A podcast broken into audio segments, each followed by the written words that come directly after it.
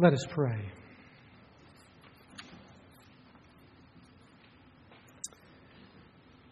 Almighty God, help us to know you. Help us to know ourselves in you. Help us to seize you.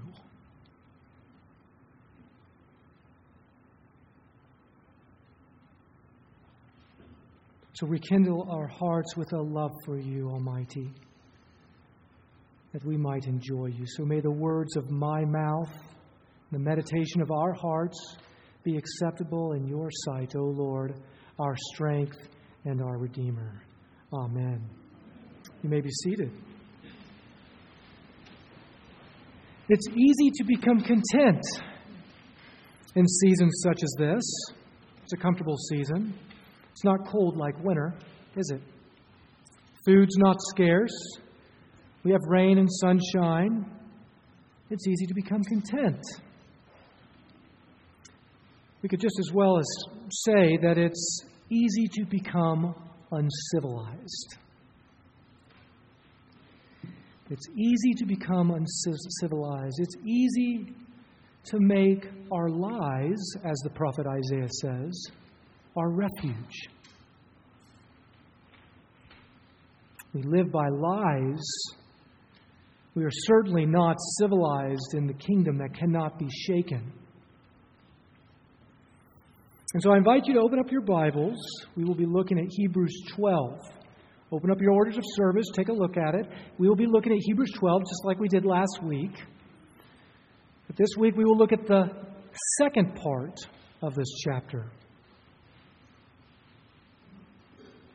Verses 12 to 17 serves as a hinge, a hinge paragraph.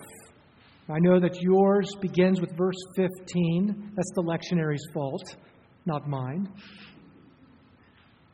But verses 12, I think it's important, to 17 serve as this hinge like paragraph that swings us from a stadium. Remember, we've been running this race, this race of faith, to a kingdom.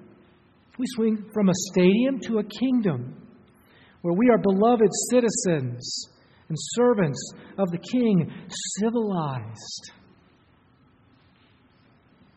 And our King mind you, makes us kings. Here we are exhorted in verse 12 to 17 to be strengthened, right? To strengthen ourselves, our hands and weak knees. We're to make straight our path so that what is lame may not be dislocated, but rather healed. We are to be at peace with everyone, not full of strife and bitterness. We are not competitors, but a heavenly company.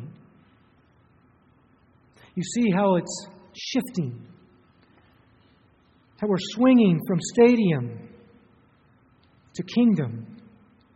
We're not to be like Esau, who sold his birthright for a single meal. We are to be focused and fixed upon Christ.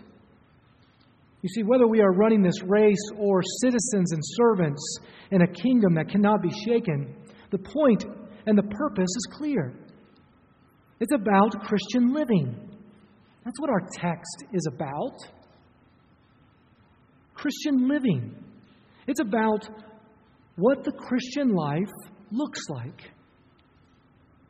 So, what are the lessons that we should learn from this passage about the Christian life?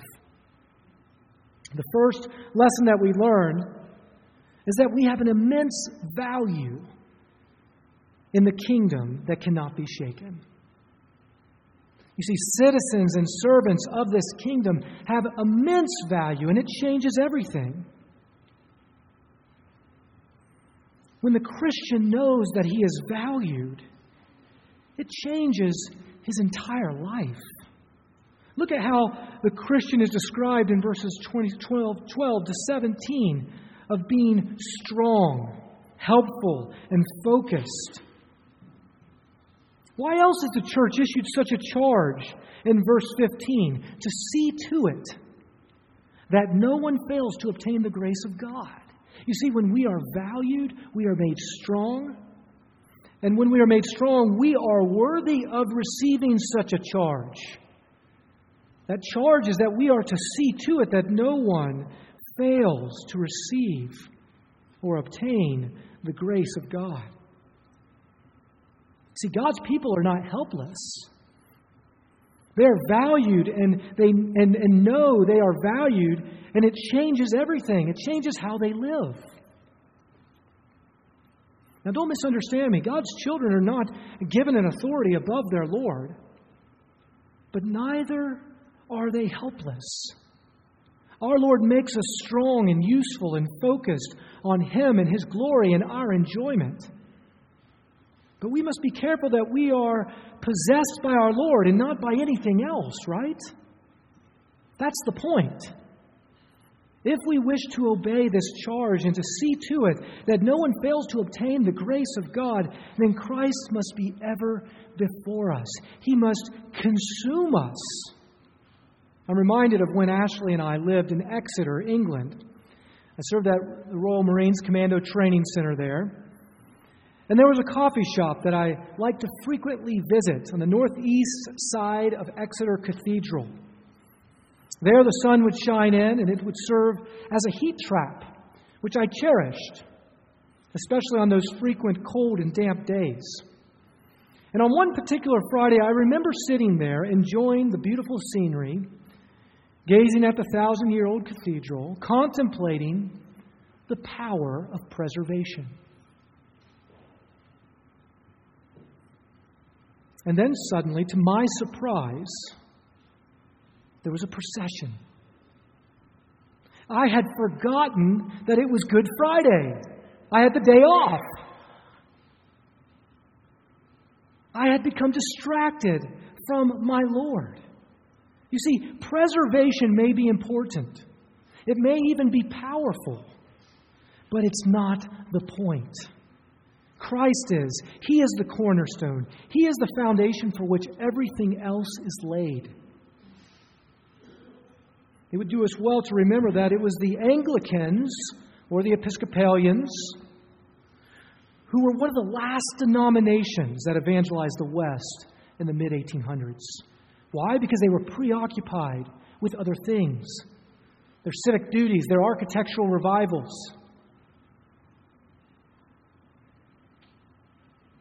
We must be ever vigilant in ensuring that we are valued citizens and servants of Christ's unshakable kingdom. Why? So that we may truly know how helpful we are in helping others to see the glorious good news of Christ for them. Do we know that? Do we know that we are helpful? If we don't, then you do not know that you are valued. You see, if we know we're valued, then we will certainly be strong and helpful for the Lord. We must look to Him. We must learn to Him. We must ask ourselves if we are focused on preservation rather than the person, the person of Jesus Christ, our Lord, our Savior. So set your heart not on leaving a mark in the first, this first generation church, but make your mark on the kingdom that cannot be shaken. Make it your endeavor to be a member and to gather members for Christ's unshakable kingdom. We should ask ourselves are we helpful or are we helpless? And seeing to it that no one fails to obtain the grace of God. What a charge! But how true for those who are in Christ. Are we focused on keeping this church clean and tidy or making it full and mighty? These are the questions that we should ask ourselves. If we be valued citizens of Christ's unshakable kingdom, then we must be focused on the king and the king's mission. We're no longer paralyzed, as described in the previous portion of the chapter. No, we are participants. We are part of this heavenly communion. And you know what that communion is? It's united in the Godhead. We are participants. Our hands are no longer drooping, our knees are no longer weak, but strong. We are transformed from helplessness to helpfulness. So ask yourself Am I willing to see to it that no one fails to obtain the grace of God? The second lesson that we learn is that we have an unconquerable faith as citizens and servants in the kingdom that cannot be shaken. An unconquerable faith. Notice the contrast in verses 18 to 24 of this old and new covenant. Undoubtedly, the writer of Hebrews is making the practical point that the citizens and the servants of Christ's unshakable kingdom have no reason to fear. You see, that's the practical point. We have no reason to fear. After all, what would we fear? What would we fear?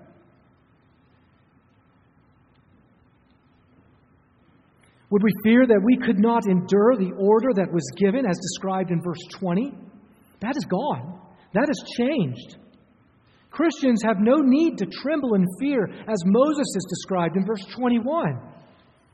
Why? Because God so loved the world that he gave his only begotten Son, that whoever believes in him should not perish, but have everlasting life. Listen to those comfortable words, and we hear it. Hear those same words later on in our liturgy. God so loved the world as Bishop Ryle correctly states, this familiar verse describes the powerful pity love of God. Not the elective love of God, but the pity love of God. It is no less supreme. This pity love of God. We would do well to contemplate how deep and how rich the Father's pity love is for the world so that we might seize it. You see, that's faith that we seize it. We will never enjoy God's elective love if we do not contemplate His pity love. Why? Because He would have us that we seize Him, that we approach Him, lest we dishonor the God who loved us so much that went to such great lengths for us. You see, the Almighty is no longer unapproachable, and Israel is no longer to live in fear. Yes, we are the new Israel, and we are to live in faith. God may not have been unapproachable in the old covenant, but He is ready to be seized in the new covenant. And He's worthy of such. We come to Him not in ourselves, you see, we come to Him in Christ. You see, it's not a matter of whether you will come, you will come. Who will you come to, though? Are you concerned with Mount Sinai? Or are you concerned with Mount Zion? Are you concerned with proximity, just being close, like the Israelites of the Old Covenant at the foot of the mountain? Are you concerned with the person, Jesus, the Christ, our Lord, our Savior. Two times the author uses the word come. The first time is in verse 18, the second time is in verse 22. He's contrasting the old and the new. The first describes the old covenant. It echoes the giving of the law at Mount Sinai and describes the majesty of God and, and how he was unapproachable and fear inducing for Israel. We're reminded of Exodus 19, aren't we? and how God instructed Moses to set limits for all people all around. Why? So that they not be put to death, we read. You see, proximity is important for Mount Sinai, but for Mount Zion, proximity is insufficient. Beware. Your associations will not suffice. The second time the author uses the word come in verse 22, he describes the new covenant and the glory of Mount Zion. He describes what has changed. Notice the description of Mount Zion in verses 22 to 24. We're given a, a litany of characteristics and traits. The change, you see, that has occurred has not lessened the, or weakened God's covenant, but fulfilled and secured it. Just as God was holy then, God is holy now. Just as He was majestic then, He is majestic now. You see, the difference is, is He is no longer unapproachable. He is approachable. You see, proximity is no longer a matter that will keep us safe. We are now to approach the Almighty God with and in and through Christ our Lord, our Savior. The only thing that will ensure our safety is that personal name for which the author of Hebrews frequently uses. Catch this Jesus. He calls him by his personal name. He understands the personhood is more important than proximity. We see it here in verse 24 Jesus, the mediator of a new covenant. And so I ask, are we concerned with proximity or are we concerned with the person? Is our life ordered by fear of the old covenant or by faith of the new? Do we think that we are safe by remaining at the foot of the mountain? Do we think that we are truly safe by simply giving ourselves boundaries or limits? Child of God, you need much more than limits. You need the love of Christ. Seize the love of Christ. You will never have it unless you seize it. And you will never know the love of Christ until you seize it. You cannot afford to live in fear. You must live in faith. Christ's unshakable kingdom is ready for you to seize. God may have been unapproachable in the old, but he is ready to be seized in the new. That is the unconquerable faith. We'll never honor the majesty of God by touting his greatness and living in our smallness. We can't allow fear to order our life.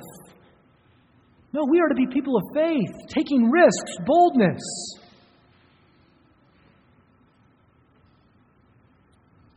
Yes, we must acknowledge the great change that has occurred, an unconquerable change.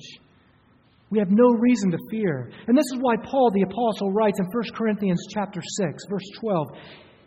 He says, "All things are authorized for you, but all things are not authorized for you to do."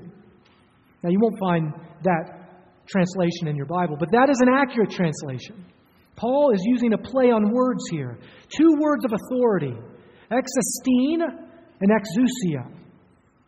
He's saying all things are authorized for you, but all things are not authorized for you to do. He is describing the transference of authority, of enslavement. He says, You were once enslaved to the world, but now you are enslaved with Christ. And He is a good master.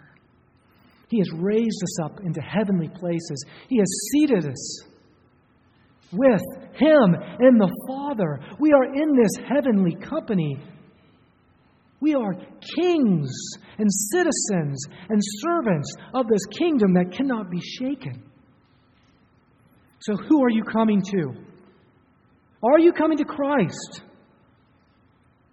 Or are you just coming close? Close enough. Do you desire to be associated or do you desire to be a citizen and a servant of the king? Are you concerned with proximity or are you concerned with the person? There have been countless people who have unfortunately over-concerned themselves with those things that do not last. Do not be one of them. Treasure not the things on earth, but the things in heaven. Let's keep the main thing the main thing. Let's live by faith and clinging to the trustworthy promise that we have received that has been fully revealed in Christ. We must be a church that is completely and totally about Jesus, you see. There's nothing safe. Not our liturgy, not our rituals, not our songs, not even our powerful experiences. However important they be, they are not safe.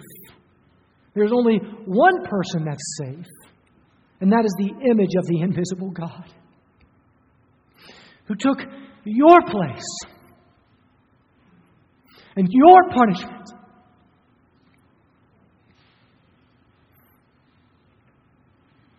Child of God, do you know that you are valued? That you are loved? And that He is ready to be seized? So be careful that you do not identify yourself as simply Anglicans or certain type of Anglicans. No, we must identify ourselves as Christians.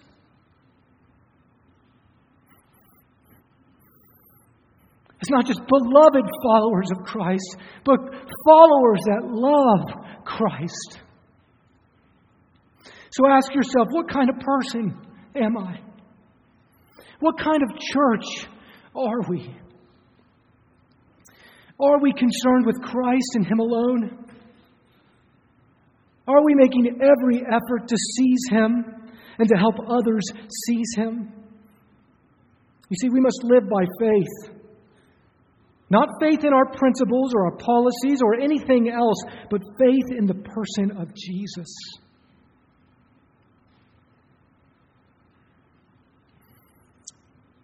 We must live and place our confidence in the good news of Jesus. The God man who has broken down the dividing wall of hostility and has brought peace. If we cannot be grateful for Christ's good news,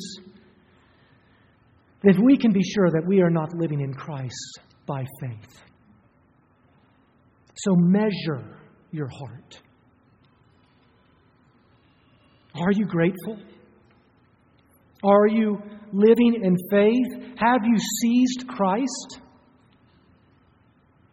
And this leads me to our final lesson that we learn from this passage. And it is that we are doubly responsive if we be citizens and servants of the kingdom that cannot be shaken. Look at verses 25 to 29. We must be doubly responsible.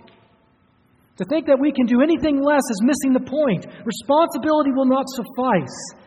That is what the old covenant focused on. We must be doubly responsible. To whom much is given, much is required, you see. We must not refuse him who is speaking, as we read in verse 25. Do not refuse him. Be responsible. Focus the focus of our passage today is this is that God speaks his voice and speaking is central to our salvation. It is central to our identity. Three times God's voice and speaking is referred. We see it in verse 19, we see it in verse 24, and we see it here in verse 25. God speaks. He has spoken, and He will continue to speak. You see, if we expect to hear and to receive God's word, then we must believe that He speaks. That's fundamental. When was the last time you considered the God who speaks?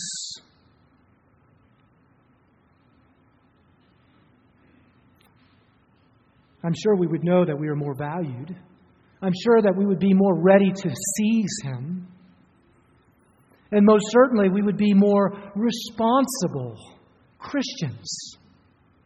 Are we listening to the Word? Are we contemplating His glorious words and works? Do we consider the arrangements and the dispensations that God has made so that you might not refuse Him, but seize Him? You see, this is the most loving warning that we need not overlook. For those who reject the word of the prophets who stood on earth, we are told, were not able to escape the judgment of God, how much more will those who reject the word of God who is in heaven not be able to escape his judgment? You see how the doubly responsible citizen and servants of this unshakable kingdom have great sobriety and awareness of what is at hand? This is the critical coordinate moment. The new covenant is here. God is approachable. We must act with double the responsibility and seize Him If we wish to last, then we must not only see to it that we do not refuse who is speaking, but we must see to it that we echo those words, those final verses of our passage, beginning with verse 28. We must see to it that we be grateful, grateful for receiving a kingdom that cannot be shaken. We must see to it that we offer to God an acceptable worship with reverence and awe, for our God is a consuming fire. See, just as a single breath may ignite and extinguish a flame, we can be sure that so will the Almighty on that final day. He will either ignite or extinguish all that He has created. He's a consuming fire. Child of God, know that you are valued and helpful and strong in God's kingdom. Know that God so loved the world and that you can seize and serve Him now in His kingdom. Know that you are desperately poor and needy to hear God speak and continue to speak. We cannot be content with just God has spoken, but God must continue to speak and encourage our hearts so that we might inherit this unshakable kingdom of heaven. In the name of the Father, and of the Son, and of the Holy Spirit. Amen.